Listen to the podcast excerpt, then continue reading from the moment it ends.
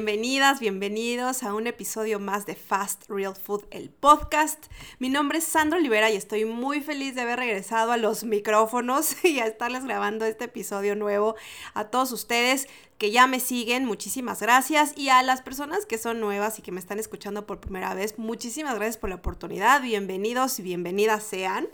La verdad es que eh, tiene un rato, bastante rato, que, que, no grabo episodio nuevo para el podcast. Y pues no crean que es por floja, ¿verdad? Eh, básicamente pues estoy haciendo un chorricísimo de cosas. Como ya les he contado, pues acá en Fast Real Food, aquí eh, hago yo de todo. yo hago marketing, genero contenido, pero grabo, fotografío, edito, eh, hago de todo, o sea, preparo, hago los regalitos, las campañas, entrego, hago el delivery. Bueno, todito todo, más claramente todo lo que implica pues estar al frente de mi casa, ya saben, que la comida, que la ropa, que la limpiada, que esto, que no tengo hijos, pero tengo dos perritos y también se enferman y también hay que ir al veterinario y bueno, ya saben cómo es esto, pues vaya, ¿no? Uno nunca para. Entonces por eso, y no, no me estoy quejando, simplemente decirles de verdad, o sea, eh, Está, está, bien cañón estar generando contenido para todas las redes sociales. Ahora que me metí a TikTok, que juré y perjuré que no lo iba a hacer, y bueno, estoy más subida en el tren que nada. ya estoy también en TikTok. Eh, me pueden seguir, es. Ay, a ver si, a ver si no la riego. Me parece que es fast.real.food, así. Y ahí me encuentran pues ahí son videillos cortos, entonces también está bueno porque puedes ver algunas ideas, incluso recetas, pero así como en fast forward, bien rapidísimísimísimo. Entonces, pues estoy en eso, pero también obviamente que los reels y apenas estaba agarrando la onda Instagram cuando empezaron los reels y yo, Ingesura, ¿qué? Ya saben, pues estoy en, en verdad de muchas cosas y se bien estaban las promociones y la pandemia, o sea, las promociones que ya saben que las fiestas eh, decembrinas, que luego que los Reyes Magos y luego que el Día del Amor y la Amistad y ahora estoy con las campañas del Día de las Madres o Día de la Madre que se dice acá en Chile.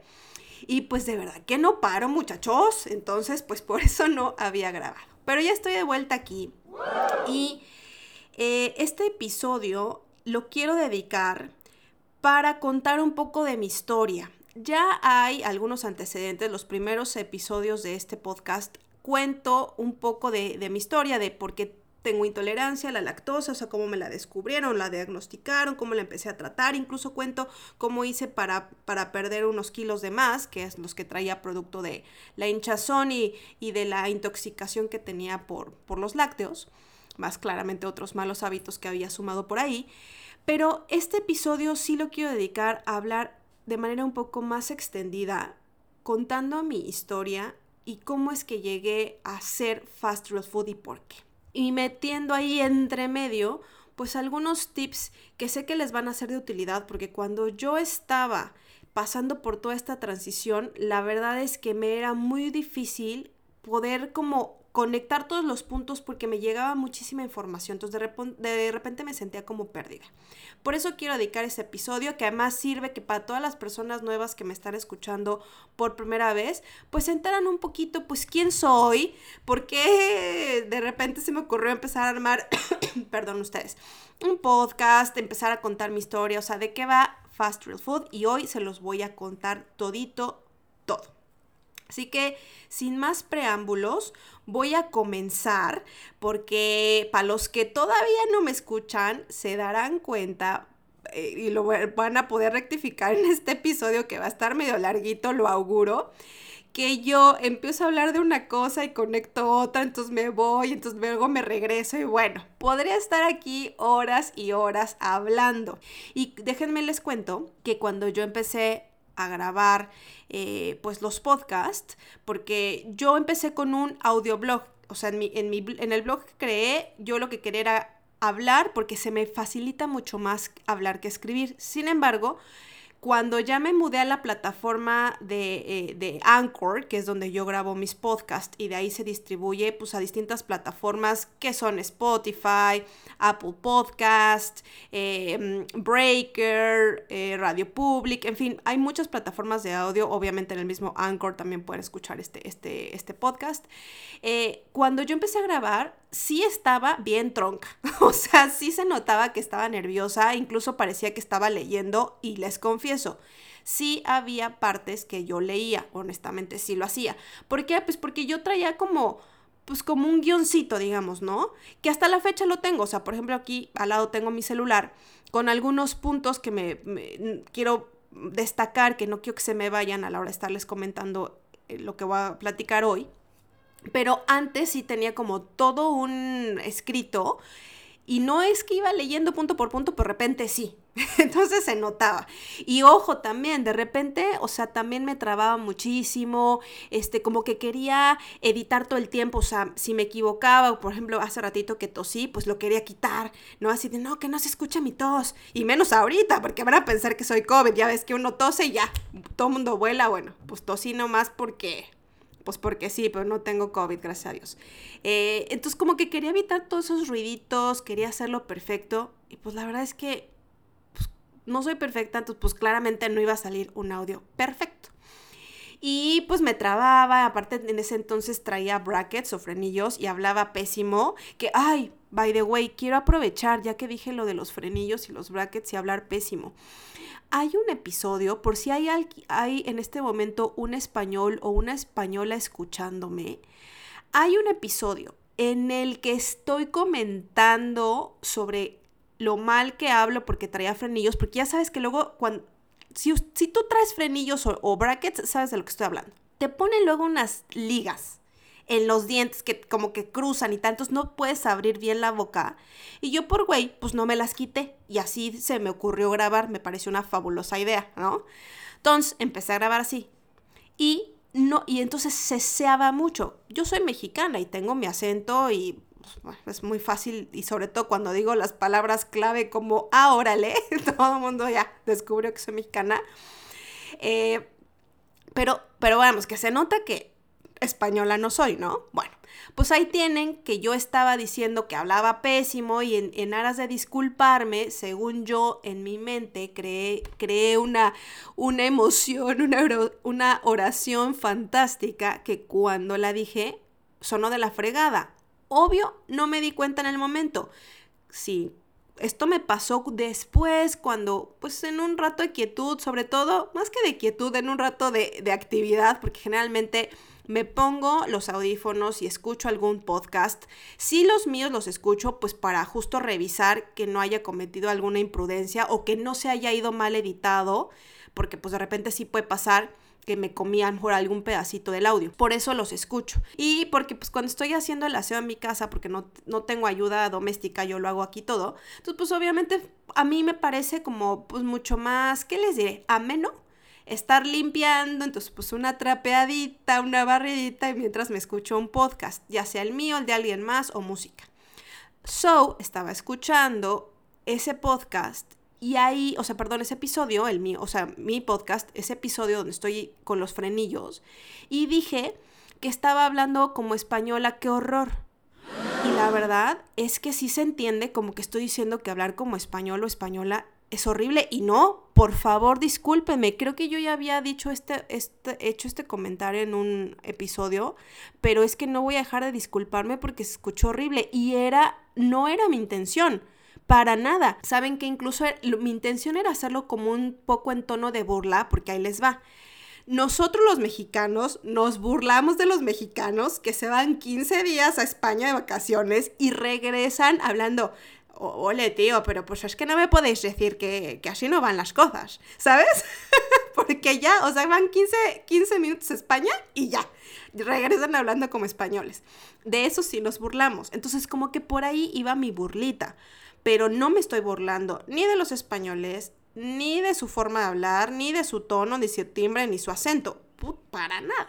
Más yo soy la más fan de los acentos. Y si hay dos acentos que en la vida me fascinen, son el argentino y el español. Jamás me burlaría. Bueno, no porque me gusten, pero no me burlaría de ningún acento en absoluto. Cada quien habla como habla y se acabó.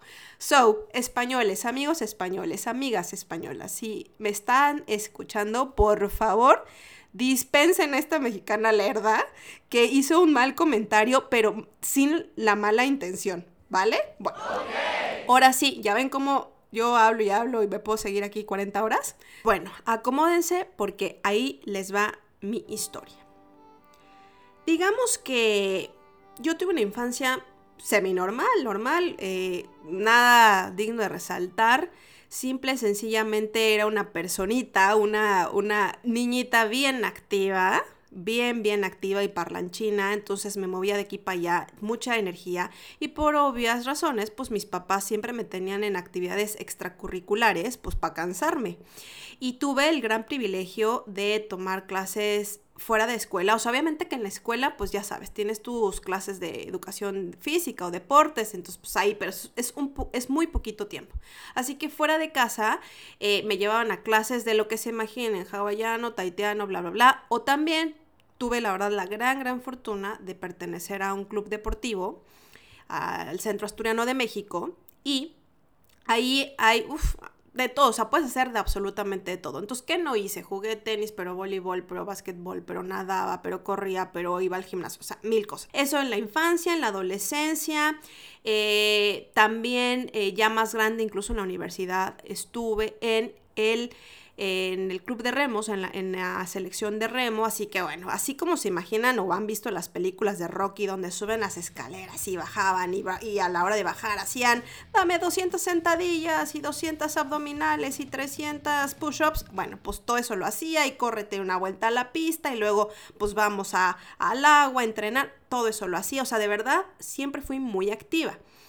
Sumado a eso, la verdad es que en mi casa, pues siempre se comía muy bien. Mis o sea, mis mamás, mis abuelitas las dos cocinaban, este, pues mis papás también. La verdad es que vengo de una familia donde todo el mundo se mete en la cocina, o sea, no son los grandes chefs, pero tienen muy buena sazón. Entonces siempre en mi casa había comida comida casera, obviamente pues sus antojitos y como buen mexicano pues sus taquitos aquí para allá y así, pero en general llevaba una dieta bastante balanceada y como me movía mucho, pues siempre estaba activa, entonces digamos que siempre tuve una complexión delgada.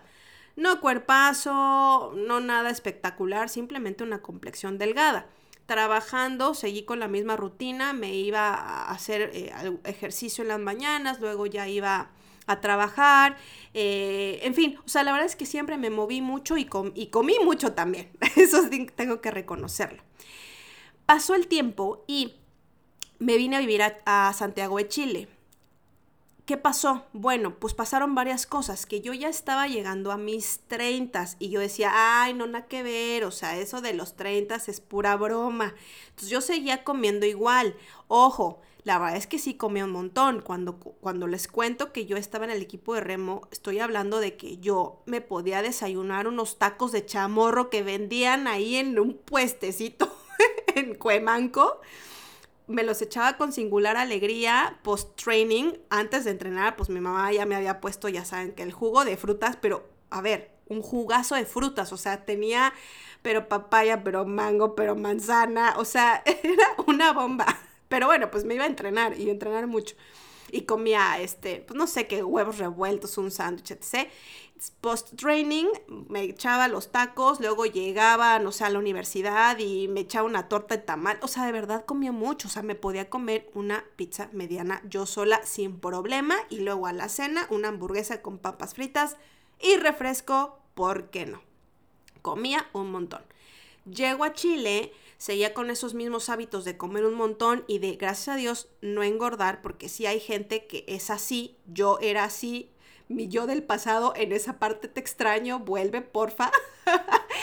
y hay gente, eh, ahorita vienen dos a mi mente, que son dos de mis primas, que hijas de su madre, cuerpazo, cuerpazo, y comen un montón y lo que sea, ya tuvieron bebés, dos bebés cada una. Y cuerpazazazo las dos canijas, pero bueno, pues genes, ¿verdad?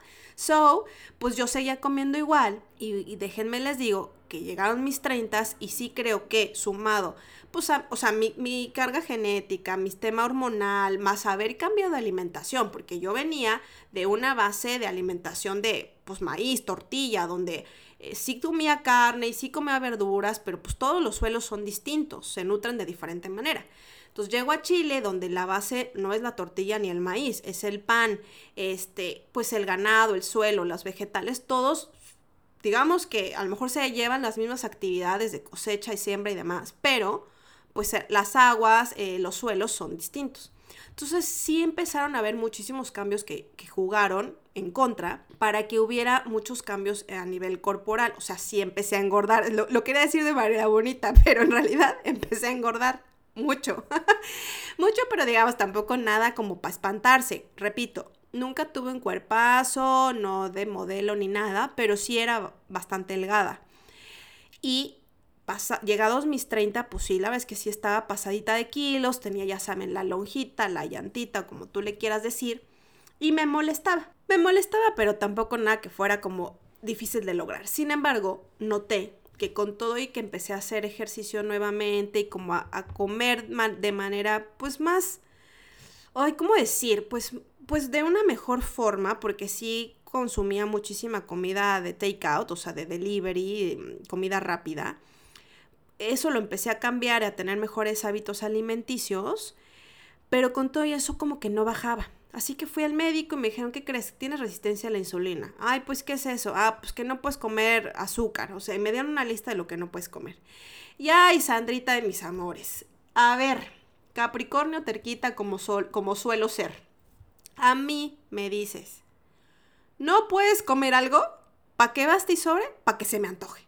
Entonces así, jamás me han gustado, o sea, sí me gustan, pero no es como que yo un día me despierte y diga, ay, se me antoja un pastel o una torta de chocolate, jamás. No soy fan de los chocolates. Si veo a uno por ahí, me lo como una vez cada seis meses, quizá, ni siquiera. Entonces, cuando me dicen, es que ya no puedes comer ni chocolate, ni café, ni por... Fue como de, ¿qué? ¿Qué crees que quiero? Pues por favor, ahorita tráeme una, una docena de donas, ¿no? O sea, en la vida me había tragado una docena de donas yo sola, pero ah, lo único que quería comer la señorita Sandra eran donas. Bueno, contraritas como yo sola. Lo que sí tengo que decir y que no les mencioné es que durante toda mi vida, y de verdad toda, o sea, desde que nací hasta digamos la fecha, sí tuve problemas gastrointestinales generales. Si yo nací con un problema eh, intestinal, entonces tuve que estar con medicamentos desde verdad, desde chiquitititita. Em, pasado el tiempo y sí también tenía problemas gastrointestinales. Los mexicanos la verdad es que sufrimos mucho de reflujo y gastritis porque comemos muchas cosas fritas, muy grasosas y con mucho condimento. Entonces pues obviamente eso también irrita mucho la mucosa de la, ay, no la quiero regar, laringe, faringe, bueno, ahí me corrigen. El caso es que si hay una tendencia a tener enfermedades gastrointestinales y yo no fui la excepción. Eh, tomaba pastillitas, que esto que el otro, aparte pues yo les digo, bien agilita, bien este, nerviosita, entonces pues también, ay, que tienes eh, colitis nerviosa. Ese es un término acuñadísimo y, este, y amadísimo en México para, para, decir cuando se te distiende el abdomen o los, así, la zona abdominal, el vientre bajo tengo colitis. Entonces, pues yo viví siempre con esas cosas y miren que pues hacía bastante ejercicio. Bueno, regreso a Chile, o sea, ya estamos otra vez en, Santiago, en Chile. Entonces me dicen lo de la resistencia a la insulina, sumado a que pues yo tenía mis temas de, de colon irritable, entonces no podía tomar que café, que sopitas, que frutas, que nada. Entonces yo así de, bueno, pues ya, me dieron una lista, no fue tan grave, más o menos la pude seguir y ya está. No fue sino hasta hace como, ay, hasta perdí la cuenta, muchachos. ¿Qué será? ¿Tres, cuatro años? Quizá un poquitín más. Que yo dejo de trabajar. Y entonces, sumado a que yo estaba pasando por un momento, no quiero decir de depresión, porque aunque sí la hubo, creo que fue un momento de mucho cambio para mí. Ya después comentaré eh, eso quizá en algún otro momento, eh, pero digamos que no fue un momento fácil, fue bastante, bastante complejo para mí. Y claro, mi mejor decisión fue, pues sí, me fui a poner unos pants, o sea, ropa cómoda, y me fui a botar al sillón y ahí viví como por tres meses. Sí me bañaba, obvio, pero, pero la verdad es que viví en la ropa cómoda y en el sillón, en el sofá, viendo películas, series, eh, infomerciales, bueno, veía de todo, sinceramente, y de ahí no me moví.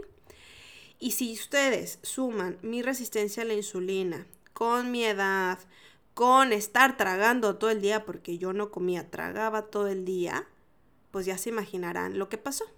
Que me aventé hasta 70 kilos cuando yo mido unos 58 y pues a lo más, a lo más debiese pesar 58, 60 kilos dependiendo, dependiendo pues la masa muscular, el, pues, el ejercicio que haces y pues qué, músculo tienes, en fin, pero digamos en promedio, ¿no? 58, 55, 60 kilos, digamos, debía pesar, pesaba 70. Entonces, claro que era sobrepeso, no estaba obesa, pero tenía mucho sobrepeso y si ustedes se van a TikTok o a Instagram y ven el reel que acabo de subir, que es el mismo de TikTok, pues ahí tengo eh, justo el antes y el después con un mismo vestido cuando pesaba 70 kilos y ahora que peso 54. El momento de sobrepeso para mí fue muy complicado a nivel físico, pero sobre todo a nivel emocional.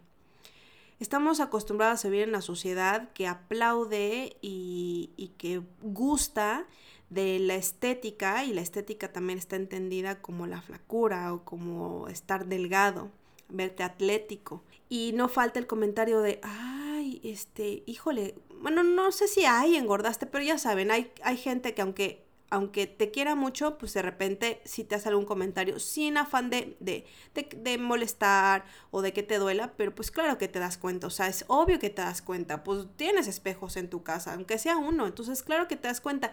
Y si no tuvieras espejos en tu casa, cuando te quieres poner tu ropa, te das cuenta que pues tienes unos o varios kilos de más. Pero es que no es, no es suficiente con darte cuenta, ni con que la gente te diga que qué te pasó. O sea, yo creo que hay mucha gente allá afuera que, que ha de pensar que qué onda los que nos ponemos así, así. Los veo diciendo, los puedo escuchar diciendo, ay, pero es que cómo se dejó tanto, ay, pero qué barbaridad, pero, ay, pero sal a caminar, pero haz deporte, pero come bien como si de verdad fuera tan fácil. Y la verdad es que no es sencillo. Si fuera fácil, todos lo haríamos. Es un camino complicado el de regresar a los hábitos saludables. Claro que yo quería ser delgada, claro que yo quería caber de nuevo en mis jeans, claro que quería sentirme con energía y no cansada todo el día y quería sentir ánimos de vivir, de hacer cosas y la vida me daba nomás para irme a tirar al sillón y pedirme una pizza y comer helado y ver televisión. Para eso me daba. Porque además toqué puertas como no se pueden imaginar. O sea, si les digo que mandé 80 currículums, bueno, me quedo corta, seguro mandé más. Y me decían, ay no, pero es que es así, pero bueno, les digo que eso es harina de otro costal, luego se los cuento. O sea, de verdad estaba pasando por un muy mal momento. Entonces era complicado, o sea, créanme, yo quería salir del círculo vicioso, pero no podía. Hay un post muy sentido que de verdad escribí con todo el corazón en la mano. Me abrí por completo, no me guardé nada, sin tapujos lo escribí y les, y les confesé, es que de verdad me costaba y lloraba, porque era horrible ver mi closet y elegir siempre ropa holgada para disque tapar la gordura escogía blusones o de estos vestidos súper amplios que claramente me seguían haciendo ver gorda. Obvio, pues estaba gorda, no lo pueden ocultar. Pero pues yo creía que con eso pues medio ahí se tapaba. Y, y, esa, esa lucha, esa pelea interna en la que dices, yo me decía, me maltrataba horrible y me decía, Claro, pinche cerda, pinche gorda, por estar tragando como tragas, pero pues síguele, síguele y vas a acabar más marrana. Eso me decía todo el tiempo. Y de verdad, o sea, yo me agarraba la cara y decía, ¡ay, maldito gorda! O sea, no, no, no, me, podía, no me podía ni ver. Me metía a, a bañar y, y, pues también en el baño hay espejo, entonces era como, o sea, no me, o sea, no me podía ni sostener la mirada de, de, que no me soportaba, yo misma me generaba asco. Lloraba, eh, me irritaba, me sentía mal y entonces con lágrimas en los ojos salía a, a, a tomar mi desayuno y decía, no, ¿sabes qué? Ya, se les acabó su gorda. Ahora mismo, ya, me voy a hacer un jugo eh, verde. Y entonces me desayunaba solo un jugo verde. Llegaba a la hora del almuerzo, claramente entre medio me daba hambre, entonces yo así de, no, no, no, mastica un apio. Llegaba al almuerzo, yo no, no, no, no, por favor nada más un pescado asado, pues también con unas rodajitas de apio. Eran las 5 de la tarde y yo qué me como? Una nuez. Llegaban las 8 de la noche y yo tenía más hambre que sí, como si de verdad no hubiera comido en cuatro días. Era evidente que a las 8 de la noche, con todo ese rush, toda esa energía, me temblaban las manos, o sea, me sentía temblorosa. Eh, yo así, no, es que necesito azúcar, me voy a desmayar. Pues me tragaba todo lo que encontraba en el refri y en la alacena. Entonces, claro, acababa atiborrada de comida, pues, porque además yo decía, no, ya lo hice muy bien todo el día, ya, me merezco comer bien ahora. Entonces, claramente no me quería, no me merecía comer bien nada y, no me comía nada saludable, me hacía no un sándwich como 16, bueno, exagero, pero sí, me hacía uno o dos sándwiches y bla, y entonces me lo comía, y, o sea, como que comía atascándome, porque somos buenísimos para eso. Somos todo o nada. O estamos full a dieta, bueno, no a dieta porque es muy mal término, full en régimen, en restricción, y entonces no comemos absolutamente nada, casi que nada más queremos respirar y tomar agua. O nos lo comemos todo, nos damos unos atracones de no, no, no, no, no, es que ya estuve a dieta, es que ya me lo merezco y empezamos en el ya me lo merezco a comernos todo y más, ni siquiera lo deseamos, no, nos satisface, simplemente es, un, es una comida como emocional y así estaba yo, en ese círculo de todo y nada y de los atracones. Y claro, en la noche, pues después de que me había tragado todo eso, no podía dormir, pues estabas no satisfecha, lo que le sigue de satisfecha y en la mañana, pues me levantaba diciendo, no, estoy satisfecha, ya no quiero desayunar, comí muchísimo ayer, además ya no quepo mis pantalones. Y otra vez volví a empezar con el, voy a desayunar un pinche juguito nada más. Y ese era el cuento de nunca acabar. Hasta que un día, y no me pregunten ni cómo fue, ni qué pasó, ni qué fue lo que me impulsó, porque sinceramente no sé decirles qué fue lo que me impulsó a pedir ayuda. Simplemente un día me harté quizá y dije, no más tengo que ir al médico.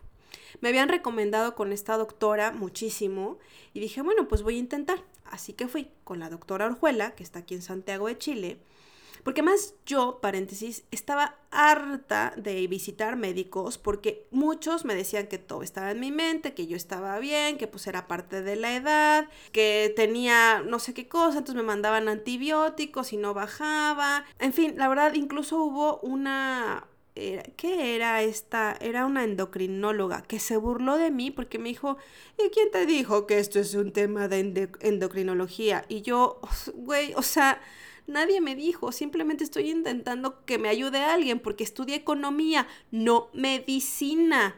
So, pues estoy buscando ayuda. La verdad es que me dio mucha tristeza y coraje a la vez. Entonces, la verdad es que ya tenía mucho recelo, o sea, como que no tenía ganas de acercarme a un médico porque o no me creían o la verdad es que me veían cinco segundos así, ajá, ¿qué tiene? Bueno, ajá, hagas esto, bueno, regrese. Y ya, eso es todo. Así que bueno, di una última oportunidad, fui con la doctora Arjuela, me vio, me creyó, me entendió y me dijo, tú seguramente tienes una intolerancia o una alergia alimentaria, porque sí, sí tienes sobrepeso, pero además estás muy hinchada. O sea, hay algo que te está generando una intoxicación y vamos a, a descubrir qué es. Me hizo estudios, análisis de todo y su teoría se confirmó. Yo tenía intolerancia severa a la lactosa. Y sumada a la resistencia a la insulina, pues claramente que yo me estaba hiper jodiendo cuando hacía esos desayunitos de tomar jugo, porque, eh, pues porque el jugo para mí era mortal, de que yo no proceso la, o sea, yo tenía resistencia a la insulina, no podía procesar bien los azúcares, entonces claro, yo era como si hubiera metido azúcar a las venas en ese momento y lo, transformaba todo en grasa, en, lo acumulaba en la panza, obvio, sumado a la intolerancia severa a la lactosa, que pues para mí eh, pues era como súper rico comerme una quesadilla o un, un, trozo de queso con vino o, uvas con, queso y vino. Imagínense nomás cómo estaba yo eh, pues comiendo. Le estaba dando justo lo que mi cuerpo no necesitaba. Así que eh, la doctora me dijo, bueno, pues mi reina, a partir de ahora hay que hacer un detox controlado para sacar todo esto que te está afectando y ahí empezó mi cambio. No fue un cambio rápido, no fue sencillo, incluso al principio cuando me dijo, no puedes comer lácteos, dije, tiempo, ¿de qué estamos hablando? Define lácteos.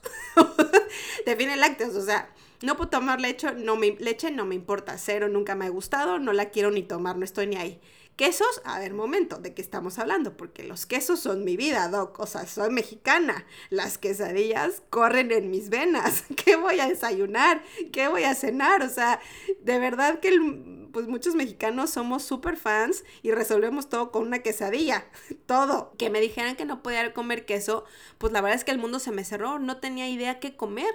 Porque la verdad es que pues mis comidas no eran variadas. Yo, como dije, estudié economía, no medicina, ni tampoco gastronomía. Entonces, no, justo, justo no era unas de la cocina. No era buena, me, costaba un montón, te sabía hacer ahí pues una carnita así al la sartén con una ensalada y párale de contar. Así que fue un proceso completo, o sea, fue aprender a comer, aprender a comer lo que a mí me hacía bien, que eso es un punto muy importante. No crean que cuando escuchan a alguien, incluida yo, diciendo, es pésimo comer fruta después de las 5 de la tarde, nunca tomes jugos porque el jugo es pura azúcar, tal. Esto no lo hacemos en mala onda, ni los que comentamos porque vivimos con alguna enfermedad o intolerancia, ni los médicos o doctoras o nutricionistas eh, no lo hacemos o no lo hacen con la intención de, de como satanizar algo. Simplemente es que hablamos en términos muy generales y al menos yo sí tengo la precaución de siempre mencionar que todo es en términos generales, pero que habrá alguien, retomando el ejemplo puntual del jugo, que es el que estaba usando, pues habrá alguien que diga, ¿sabes qué, San? Pues es que a mí justo el jugo me encanta y me hace súper bien. Pero si tú eres una persona diabética que no se mueve para nada, que no hace ejercicio y que entonces en la mañana amas y adoras tomarte un jugo de naranja de medio litro, pues te tengo noticias. Por más que te encante, seguramente te estás pasando a perjudicar enormemente. Entonces acude con un médico, con alguien que te pueda guiar en nutrición y que te diga qué puedes hacer. Yo les digo, por ejemplo, ante eso, o sea, ante el tema del jugo, pues prefiere siempre una fruta, porque por eso la, la, naturaleza te da un árbol de naranjas y no un árbol de jugo de naranja. Ahora, si vas a, si se te antoja muchísimo el jugo de naranja, pues sí, tómatelo. Si tienes resistencia a la insulina o eres diabético, pues te recomendaría que no lo hagas. No es una buena idea ni tantitito, dependiendo el nivel en el que estés, a lo mejor ni tantitito. Si eres como yo, que tengo resistencia a la insulina, pero la verdad estoy súper controlada y un día se me antoja un jugo, la verdad es que sí me lo tomo, pero no me tomo ni medio litro ni 200 mililitros. Me tomo un shotcito de jugo súper rico y ya, y si se me antoja la fruta, siempre la voy a preferir con la fibra y si puedo incluso hasta le meto un par de almendras, ¿vale? Pero bueno, eso se los puse como paréntesis porque sí es importante decirles y que por eso luego andan todos perdidos por el mundo diciendo, ay, entonces, ¿qué voy a comer? Porque el jugo es malo. No, no, el jugo no es malo. Tienes que ver cuáles son tus circunstancias, aplicarlas a ti y ver qué te funciona. Así que bueno, como les decía, aprendí a comer, a ver qué me funcionaba a mí eh, tomé cursos de cocina, de diferentes tipos de cocina. Ahí conocí y aprendí lo que era la, las leches, por ejemplo, vegetales, los quesos de origen vegetal o lechadas, como les quieran decir, porque andan muy, este, muy estrictos con el lenguaje, muchachos.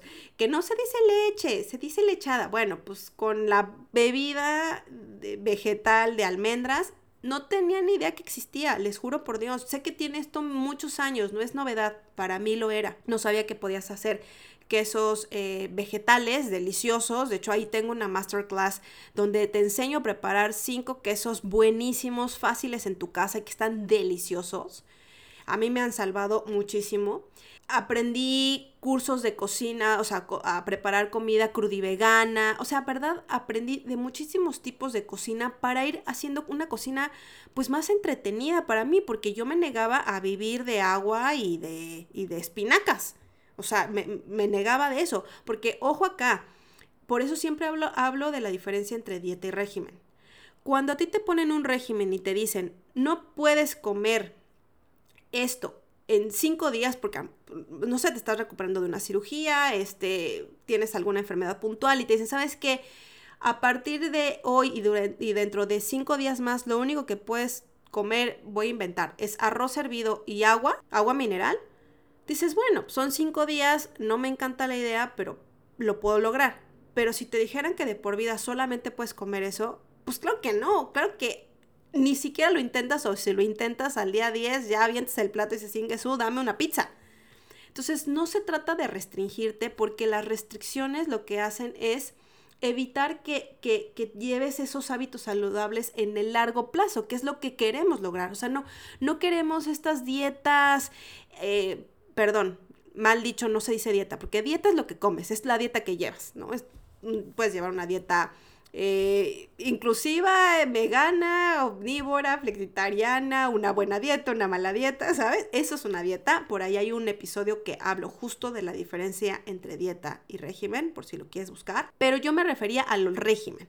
Cuando te pones estas, como los decía antes, o todo o nada, cuando te pones en restricción absoluta, lo único que estás haciendo es poner a tu cuerpo en shock y decir, no, no, no, no, no, solamente esta semana puros apios y zanahorias, puros apios y zanahorias. Entonces, ¿qué pasa? El día que dices que es tu descanso, porque como que generalmente hay algunos doctores que te mandan así. De lunes a, sábado puede comer solamente apios y zanahorias.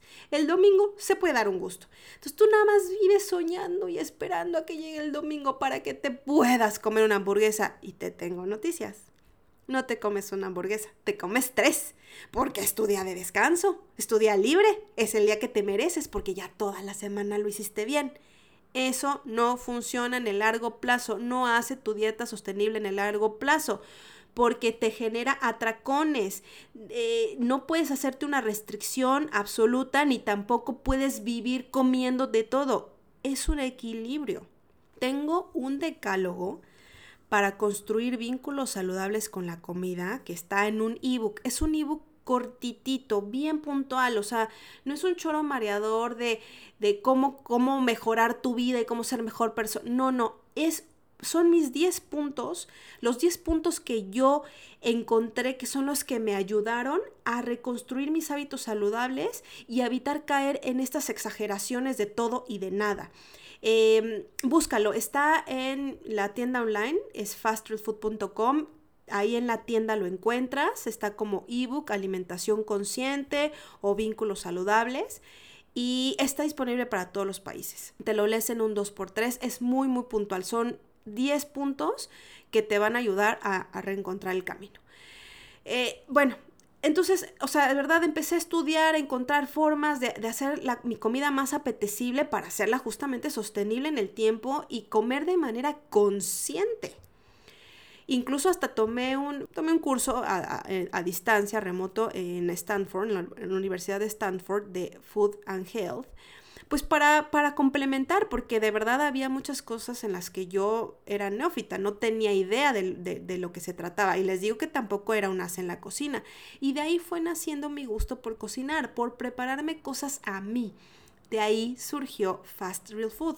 La doctora incluso, y le agradezco, me impulsaba junto con otras amistades donde de repente llegaba con un pastel, Acá en Chile le dicen torta, pero bueno, es, es este pan dulce, eh, un pastel o torta de chocolate, sin gluten, vegano, que estaba muy rico porque también me pasó muchísimas veces que yo quería comprar algo que no tuviera lácteos, generalmente lo vegano te funciona muy bien porque es libre de lácteos, obvio, por ende sin lactosa, entonces a mí me iba muy bien y buscaba estas opciones y al principio en Santiago no había muchas alternativas y las que había eran muy malas, lo tengo que decir. O sea, te sabía el, el, pastelito, la torta eh, súper pastoso, horrible, sin sabor, grumoso. Y yo lo que quería era comer y disfrutar, que es parte de la alimentación consciente. Tienes que comer con gusto y con agrado. Por eso empecé yo a tomar tantos cursos de todo tipo de cocina y de repostería, porque yo quería comer rico, disfrutar mi comida, no quería sentirme enferma ni en un régimen eh, que, que, al final me iba a terminar volviendo loca y iba a decir, es que a la fregada con esto voy a comer lo que sea. Y no, por eso es que tengo tres años comiendo bien, sintiéndome bien y regresé a mi peso saludable. Hoy, mira, cuando yo me gradué con la doctora pesaba 53 kilos. Hoy sí peso como 55 porque la verdad es que mi, como que mi cuerpo se siente muy cómodo en 55. me siento fenomenal en 53, me veo en bikini fenomenal en 53, pero en 55 me siento yo emocionalmente muy cómoda. y sigo haciendo ejercicio con todo y pandemia, me he buscado opciones, eh, cuando puedo y quiero salgo a trotar o cuando la pandemia me lo permite también salgo a trotar y cuando no, pues que me pongo a hacer o cardiojita aquí en mi casa o me pongo a hacer yoga, eh, a practicar yoga, ya sea con tutoriales en YouTube, a veces lo hago con profe, o sea, en algunas temporadas lo he hecho con, con alguna profe, les recomiendo Andy Yoga, que es buenísima. En fin, hay muchas alternativas. Si estás en México, sí o sí tienes que ir a Secret Room, Secret Room Yoga, buenísimo también. Eh, en Chile, ya les dije, Andy Yoga. O sea, la verdad es que me muevo y sigo comiendo y de repente me doy mis gustos, pero ya no me doy esos gustos de, ay, hoy me quiero comer 16 hamburguesas. No, de verdad que de repente sí me pido una hamburguesa común y corriente, no que la hago yo. Trato de hacer yo mis comidas en casa, pero si una vez al mes, cada 15 días, o sea, el día que se me antoja, ¿no? Es como que viva contando los días de, no, ya pasaron 13 días que como muy bien, entonces ya el día 14 ya me toca, no. O sea, el día que se me antoja, de verdad me como algo que se me antoja y lo disfruto sin culpa, que eso es otra cosa ultra importante de la alimentación consciente. Honrar tu comida, honrar tu plato. ¿Qué significa esto? Honrar tu plato significa estar consciente de lo que te vas a comer y disfrutártelo sin culpas. ¿Cuántas personas no dicen no? No, no, no, es que yo no más de ver esa dona ya engordé. Miren, de verdad, créanme. Bueno, no, no me crean, investiguen, búsquenlo y generen su propio criterio. Pero de verdad que la mente es muy potente, o sea, subestimamos a nuestro cerebrito. La mente no distingue entre realidad y ficción. Y si tú le das la instrucción de que esa dona nada más de olerla vas a engordar, pues no te estoy diciendo que ipso facto vas a subir dos kilos, pero de verdad sí le estás dando instrucciones a tu cerebro. Entonces, ojo con lo que te dices y ojo con lo que con lo que haces. O sea, si tú de verdad comes de manera consciente, te darás cuenta que te puedes disfrutar tu donut, tu pedazo de pastel, tu pedazo de pizza, tu rebanada de pizza, lo que te estés comiendo pero con agrado y sin culpa, porque tú sabes que estás llevando una alimentación balanceada y que hace comerte esa hamburguesa, esa rebanada de pastel no te va a hacer más gordo, más flaco, así como también siempre digo, no puedes pretender que tu base de alimentación sea desayunar, comer y cenar en McDonald's y que entonces el día que te comes una lechuga pretendas ser super fit y haber bajado 16 kilos. Así no funcionan las cosas ni para un lado ni para el otro. Todo es un balance. De verdad, siéntense a comer, disfruten su comida. ¿Qué pasa? ¿Por qué crees tú que llegada la noche es el momento en que más hambre te da? Porque es cuando estás más consciente de lo que sientes, de tu hambre, de tu descanso, y, estás con el diálogo de, ya trabajé todo el día, me lo merezco, me voy a dar, o estás con el diálogo de, ay, no comí nada en todo el día porque estaba en chinga, entonces déjame ver qué me como. Durante todo el día te pudiste haber comido una lechuga, una hamburguesa, unas almendras y no te, ni te acuerdas, te hace el ejercicio. ¿Te acuerdas que desayunaste? Te puedo apostar que no, porque lo más seguro es que, o sea, te vas a acordar después de hacer un ratito de recuerdo. Pero lo más seguro es que te levantaste rapidísimo, hacerte el café, el té, el agua y a prepararte el desayuno y te lo comiste en friega y te metiste a bañar o hiciste ejercicio o lo que sea porque tenías que trabajar o tenías una reunión o un Zoom o un lo que sea que hacer y por eso no te acuerdas. En la noche ya estás más relajadita, más relajado y pues obviamente se te antoja comer algo entrecomillado rico porque no le das la importancia de comer cuando estás comiendo. Estamos con el celular, celulitis aguditis. No le damos el tiempo a disfrutar nuestras comidas. Come conscientemente, ve tu plato, disfrútalo. De la vista nace el amor y el sabor. También por ahí siempre te digo, arma tus platos bonitos. Ya te lo puse en un post en Instagram. ¿Cuántas veces no lo has hecho de que abres la lata de atún y de ahí comes?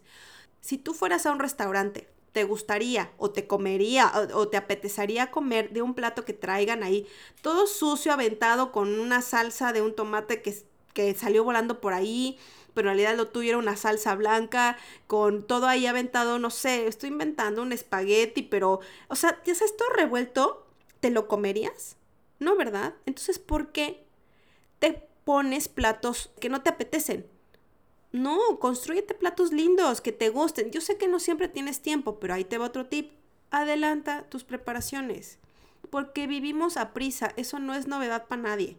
vivimos a prisa. Entonces, si tú tienes dos minutos para comer y abres el refri, la nevera y no encuentras una opción cuasi lista, pues ¿qué crees? Vas a abrir la bolsa de papitas y te la vas a comer. Bueno, es que eso hago yo. a mí me gustan mucho las papas fritas, soy mega fan. Trato de no comprarlas porque me conozco. Si me las compro, pues me las como. Pero la, o sea, si me llego a comprar mi bolsa de papitas de vez en cuando, ¿por qué no? Pero claramente que cuando tengo mucha hambre y de repente brinco de reunión en reunión o tengo muchas entregas o así, pues si estoy, estoy con, con prisa y abro el refri y no tengo algo para armarme que sea rico, saludable, pues ¿qué crees? Que voy a la, la cena y si tengo papitos, papitas, pues vénganos tu reino, me las va a tragar, obvio adelanta preparaciones, te va a ayudar a tomar mejores decisiones. Bueno, pues es que así es como nació Fast Real Food, con, con, el, con el espíritu de compartirles todo esto que ya les conté hoy, pero con, con, el espíritu también de compartirles muchos tips, muchas ideas que pueden hacer, no solo las personas que tengan sobrepeso o que tengan alguna intolerancia o alergia alimentaria. Eh, me gusta compartir las recetas que yo ya probé y que me funcionaron, porque yo soy una persona que pues como tú y como muchos otros, también tiene otras cosas que hacer. No vivo para, eh, para redes sociales, también tengo mi casa, tengo mi familia y también tengo que cocinar. Y no siempre tengo ganas, o sea, no siempre está este panorama hermoso de que te pones eh, una musiquita y te pones una copita de vino. A veces sí lo hago y la verdad es que lo disfruto un montón pero muchas otras veces hay prisa y tengo que cocinar de manera eficiente. Y por eso hay muchas recetas que, eh, que yo te comparto en mi blog. Así nació Fast Food, como un blog donde te compartía mis experiencias, mis recetas. Y hoy todo eso ya se transformó en un blog, pero también en un audioblog, pero también en un podcast, pero también en una tienda online, porque me decían, oye, ¿dónde consigo esto? Oye, que fíjate que no hay sin lactosa. Y entonces dije, bueno, pues si yo lo preparo para mí, también lo puedo preparar para ti. Y hoy en la tienda online también encuentras muchos productos listos para el consumo que te pueden sacar de apuros, tarros de comida, desde sopas, quesos eh, veganos. La mayoría de mis cosas, la mayoría son veganas porque no tienen lácteos, pero hay muchas otras opciones que no son veganas, que son keto, que son em, sin gluten, sin lactosa, sin azúcar, en fin, hay, hay para todos porque mi cocina es inclusiva. Yo tengo para todos los gustos y todas las necesidades. Y si de repente encuentras una receta que tiene carne y tú llevas una dieta vegana, lo increíble es que tú la puedes transformar para hacer una receta a tu gusto, un plato funcional para ti y viceversa. Si viste una receta vegana que se te antojó muchísimo, pero tú eres eh, de los que lleva una dieta omnívora, pues le pones una proteína de origen animal y se acabó, te armaste un plato buenísimo funcional para ti. Eso y más es Fast Real Food. No crean, aclaración, eh, para los que me escuchan en, Santiago, que es donde yo tengo mi, área de despacho de entregas de, esto, de esta comida, no es comida preparada como una pizza o como una sopa completa o como un menú completo. No, no, no. Son tarros de comida, de encurtidos, de, de quesos, de salsas, de cosas que te pueden facilitar tu cocina de todos los días. Sí hago servicio de catering para cuando tienes un evento, una celebración o incluso hay, hay, personas que me dicen, oye, ¿sabes qué? Para el menú de la semana me puedes hacer esto y juntos construimos el menú para que me digas qué intolerancias tienes, qué alergias y yo pueda preparar algo que se adecue a tus necesidades al 100%. Eso es un servicio de catering que tengo adicional. Pero en la tienda encuentras cosas listas para abrir y servir. Y si me estás escuchando desde otro lugar del mundo, muchas gracias. Y, eh, pero, pero no te sientas triste, no creas que no hay cosas para ti. Tengo también productos pensando justo en todas las personas que muchas, muchas de verdad, gracias, muchas gracias por, pues, por seguirme, por ser parte de esta comunidad. Sin ustedes no sería posible Fast Real Food. También para ustedes hay opciones, hay clases, eh, talleres de cocina online, hay masterclass que son pregrabadas y puedes hacer a tu ritmo, están los ebooks, está el recetario, en fin, hay muchas cosas que puedes encontrar también tú que me escuchas desde otro país. Bueno, ya te conté a grosso modo qué es Fast Food, es muchas cosas y todavía da para muchas más Pero en general, eso es, eso es fast food y gracias por hacerlo posible. Y esa es mi historia. Así es como, como llegué a esto. Jamás lo hubiera pensado. Yo estudié economía, me dedicaba a las finanzas, al medio bursátil. Y jamás, si me lo hubieran dicho, jamás hubiera creído que yo estaría hoy grabando un episodio contándote de cómo es que ahora me dedico, felizmente, felizmente me dedico a hacer esto que tanto me apasiona. Cocinar, comer rico y llevarle a otros un rayito de esperanza y decirles, sí se puede, sí puedes encontrar platos funcionales y deliciosos eh, que, que vayan acorde con tu dieta con tu forma de comer, con tu alergia, con tu intolerancia y con tu gusto, porque hay muchas personas que han migrado de formas de alimentación porque quieren cuidar el medio ambiente o a los animalitos y que me parece muy, muy, muy linda elección.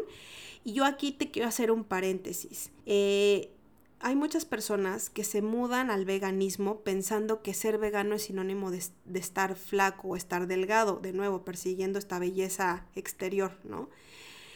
Eh, no estoy diciendo que ser vegano no es ser saludable, lo que estoy diciendo es que también hay una forma de veganismo que no es saludable. Yo conozco muchos veganos que no son delgados y eso es porque sí cuidan mucho al medio ambiente y a los animalitos, pero no se cuidan ellos y entonces viven de papas fritas y refresco que, son súper veganos, créeme, ahí no hay nada de proteína, ni de ningún tipo, ni mineral, ni de nada.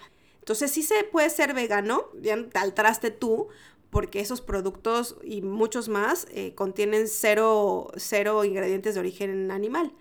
Si vas a convertirte al veganismo y si tu razón principal es el cuidado de los animales, me parece, como te dije antes, eh, muy loable, lo aplaudo, pero también cuídate tú y entonces infórmate y busca opciones y recetas y nutriólogos que te puedan guiar de tal manera que no te falte ninguna vitamina, mineral, aminoácido, omega, nada de que tu cuerpo necesite, porque recuerda que cada cuerpo es diferente. Ya te lo dije cuando te expliqué lo de lo del jugo.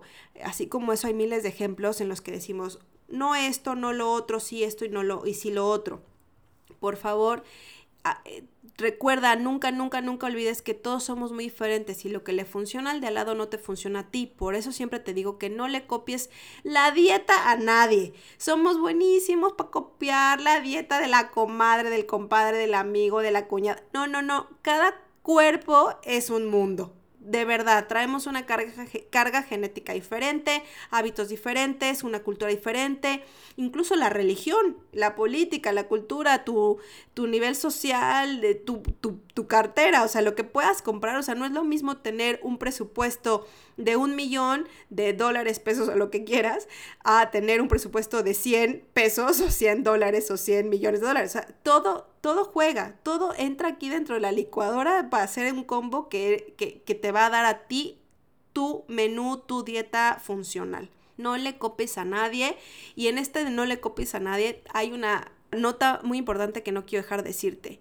Nunca compares tu capítulo 1 con el capítulo 10 de alguien más cada quien a su ritmo. Si tú estás viendo que alguien ya lo logró, no te quieras ir por el camino fácil, no te tomes estas pastillas milagro ni cosas milagro, porque no existen los milagros, o sea, no hay dietas milagro, no hay pastillas milagro, y si las hay y de realmente en 15 días bajas 15 kilos como te lo prometen, te puedo asegurar que uno, te estás generando mucho daño, o sea, físico, a nivel funcional, orgánico, vaya, eh, pero también emocional, porque seguramente después vas a tener un rebote, te vas a sentir mal, no vas a poder, en fin, muchas cosas.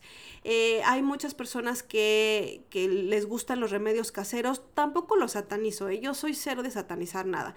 No digo que tomarte una agüita con limón sea pésimo. No, yo creo que es una buena idea si a ti te gusta, nada más que estés consciente de que si tú tomas tu agüita con limón todos los días, no pretendas que, con eso ya bajaste de peso si, si desayunas, comes y cenas pizza, hamburguesa y papas fritas, ¿no? Todo es, pues, pues diría yo, todo es un poco de sentido común, que a veces yo sé que es el menos común de los sentidos, pero, pero sí, yo creo que todos en temas de alimentación sabemos para dónde va la cosa, ¿no? O sea, todos sabemos que si tú desayunas, comes y cenas en McDonald's, pues no, no vas a ser una persona más saludable ni muy fit.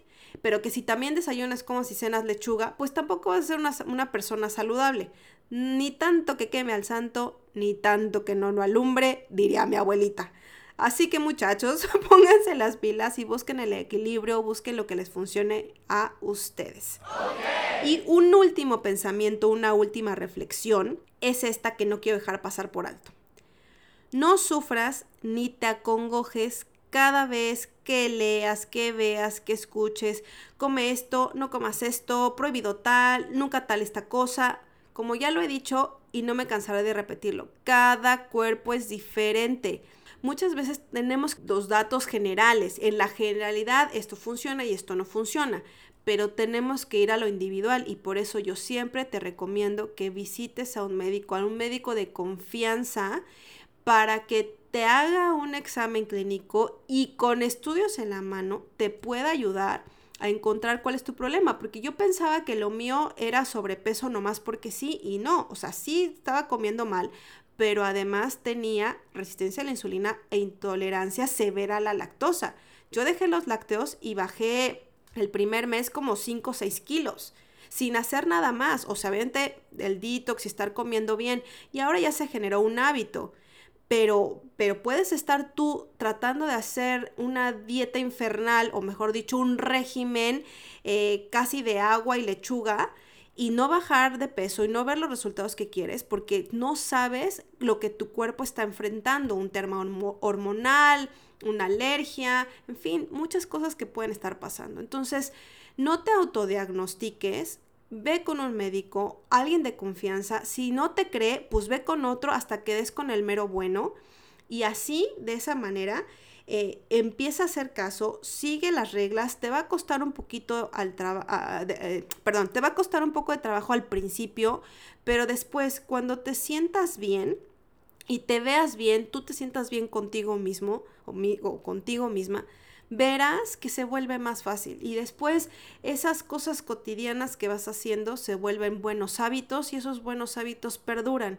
Y si no te vas a los extremos, esos hábitos se hacen sostenibles en el largo plazo.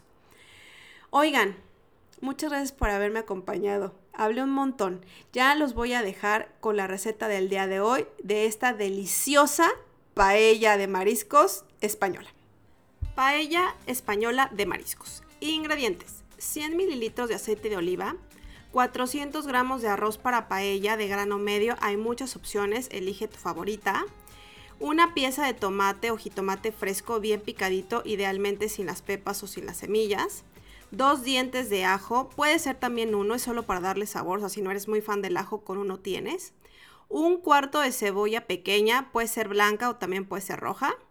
Dos cucharadas de pimentón dulce o paprika 2 cucharadas de perejil fresco picadito, 100 gramos de calamares o de anillos de calamar, 200 gramos de mejillones, 12 unidades de langostinos, también puede ser camarones si no encuentras langostinos, una pizca de estas hebritas de azafrán, un litro y medio de caldo de mariscos o vegetales, incluso, ¿por qué no? Pues podría ser un consomé que te haya quedado ahí de pollo, obviamente pues va a tener un sabor mixto, pero vas a ver rico igual.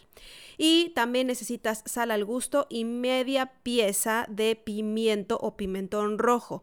Si ves que el pimentón es muy grande, bueno, con un cuarto de la porción tienes más que suficiente. Y ojo, no te vas a confundir, el pimiento o pimentón rojo es el pimiento fresco, el como que es un ají o un chile rojo grande, ¿sabes? El pimentón dulce que te dije antes o la paprika es un pimiento dulce que está molido y lo vas a encontrar en polvo. Bueno, ahora sí vamos con el paso a paso. 1. Calienta el caldo de mariscos o de verduras en una olla y agrega la pizca de azafrán. 2. Pica muy bien todas tus, tus, verduras. Evidentemente, previo a esto, pues ya las lavaste y las desinfectaste perfectamente bien. Ahora sí, procedes a picarlas, el ajo, la cebolla, el pimiento, el tomate, el perejil, todo bien picadito y lo reservas. 3. Calienta la paellera una paellera o si no tienes paellera tampoco salgas corriendo a comprar, búscate una sartén amplia que sea poco profunda y usa esa. Vas a calentarla a fuego medio medio alto y agregas una cucharada de aceite de oliva y ahí vas a freír los mariscos, pero ojo, solo a freírlos, como a sellarlos, no los vayas a cocinar por completo. Una vez que ya los tengas como vuelta y vuelta sellados, los retiras de la sartén o de la paellera y los reservas. 4. Agrega el resto del aceite de oliva a esta misma paellera que estabas ocupando o una sartén y sofríe la cebolla, el ajo, el tomate en cubitos, el pimentón fresco y mezcla. Mezcla muy muy bien, se va a hacer un sofrito. Ya que hayan pasado un minutito y que empieces a ver que la mm, cebolla se torna un poco como doradita, en ese momento agregas la paprika, que es el pimentón dulce, y el perejil y vas a remover hasta integrarse. Va a ser un poco como pastosita, o sea, como una pastita. Lo, no te preocupes, así está bien, ¿ok? Se tiene que integrar. De ahí vas a bajar el fuego un poco, es decir, baja a temperatura media y agregas el arroz. Revuelve muy bien el arroz para que se impregne de esta mezcla que acabas de hacer de este sofrito y dale unas vueltitas a manera que quede pues frito o digamos ligeramente dorado. 5. Vierte el caldo caliente, el, el consomé o el caldo de mariscos que ya tienes caliente en una ollita, viértenlo en la paellera y cocina durante 3 minutos o hasta que veas que suelte hervor. ¿Cómo vas a saber? Bueno, vas a empezar a ver que salen unas burbujitas. En el momento en que salgan esas burbujitas que ya esté hirviendo, ahí hay que bajar el fuego, ¿ok? Hay que agregar el, el arroz eh, de tal manera que se distribuya bien por toda la paellera. Ah, no, perdóname, ya lo tenías ahí dentro. Discúlpame. bueno, distribuye bien el arroz y agrega, lo que vas a agregar son los mariscos que tenías reservados y rectifica sazón, prueba, o sea, prueba un poquito porque no les pusimos ni sal a los mariscos ni tampoco al, al, arroz ni a los vegetales. Entonces ahí prueba porque a veces el caldo o el consomé al recalentarlo se sala un poco o quizá ya lo habías cocinado con suficiente sal, entonces no es necesario. Rectifica sazón y si tú crees que está, bueno, que le hace falta un poco de sal, pues agrega, ¿ok? Recuerda que en este momento ya bajaste el fuego y vas a dejar cocinando todo esto durante aproximadamente como 15 minutos o hasta que veas que ya se absorbió todo el líquido. Paso 6 y último. Cuando ya hayas visto que todo el líquido se evaporó, evaporó, deja que la paella repose ahí, no la muevas por unos minutos, o sea, unos minutos, unos 3, 5 minutos. Y ahora sí, prepárate para disfrutar una deliciosa paella española. Notas, tips, ahí te van. Mira, esta paella que es de mariscos, claramente también la puedes hacer mixta. De hecho, si tú buscas recetas eh, de paella española, vas a encontrar que llevan mariscos, que llevan choricillo o algunos llevan longaniza, algunos llevan este, pollo, quizá algún cárnico. Entonces tú la puedes hacer mixta, mariscos y carne. La puedes hacer también solo con, pues no sé, con carne cerdo, con trocitos de pollo, con longaniza, qué sé yo.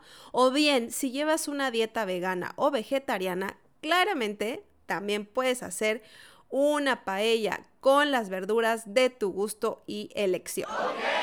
Ahora bien, para oreja, porque aquí te van dos super mega tips que te van a sacar de apuros respecto del caldo o el consomé. Primer tip, 1.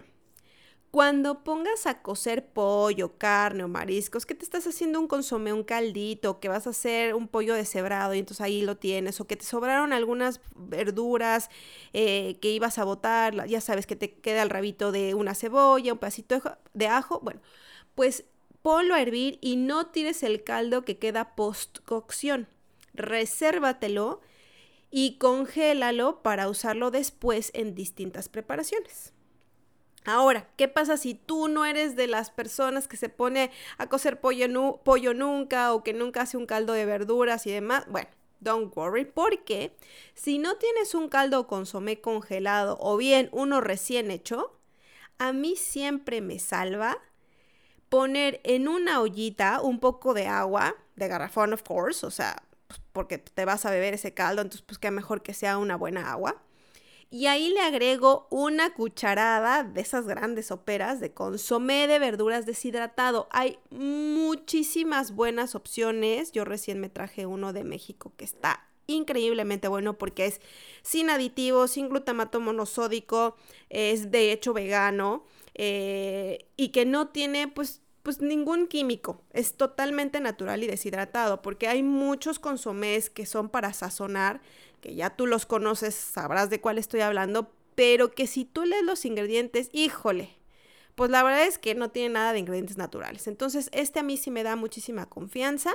Búscate una opción así de buena y tenlo a mano porque de verdad que es un excelente salvador en la cocina, no solo para hacer caldito o consomé, sino para sazonar tus guisos.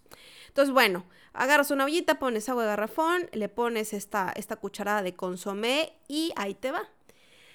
Úrgale, búscale en tu, en tu cajón de las verduras del refrigerador porque estoy más que segura que por ahí te va a salir un trocito de cebolla o un ajo o quizá una rama de apio eh, o un trocito de tomate que te quedó por ahí para una ensalada o alguna verdura suelta y perdida que seguro está en, esa, en ese cajón y que no le vas a hacer caso. Entonces aviéntalo todo a la olla y vas a ver qué rico te queda ese caldito. O sea, le va a dar un súper gusto. Lo que tengas, ¿eh? No importa. Si tienes solo un ajo y medio trozo de tomate, pónselo. Que tienes una ramita de perejil, pónselo.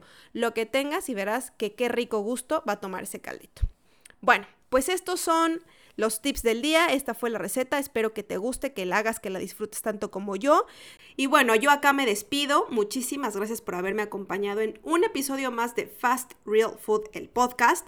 Si quieres más ideas, tips, novedades, sugerencias para tu cocina de todos los días, me puedes seguir en mis redes sociales, Facebook e Instagram. Me encuentras como arroba fastrealfood-bajo todo junto. Si quieres recetillas y tips ultra rápidos, porque TikTok te deja 20 segundos nomás, 30. Bueno, pues ahí también me puedes seguir, estoy como fast.real.food. También puedes encontrar tips, novedades, cosas lindas, cosas deliciosas, listas para comer un 1, 2, 3 en la tienda online de Fast Real Food, que es fastrealfood.com, así de fácil. Incluso la receta la puedes encontrar paso a paso, ingrediente por ingrediente, escrito, pues por si le quieres dar un copy-paste. Eso es todo por el día de hoy. Muchísimas gracias por haberme acompañado. Mi nombre es Sandra Olivera y yo los, las leo, veo, escucho eh, y comento en la próxima. Bye bye.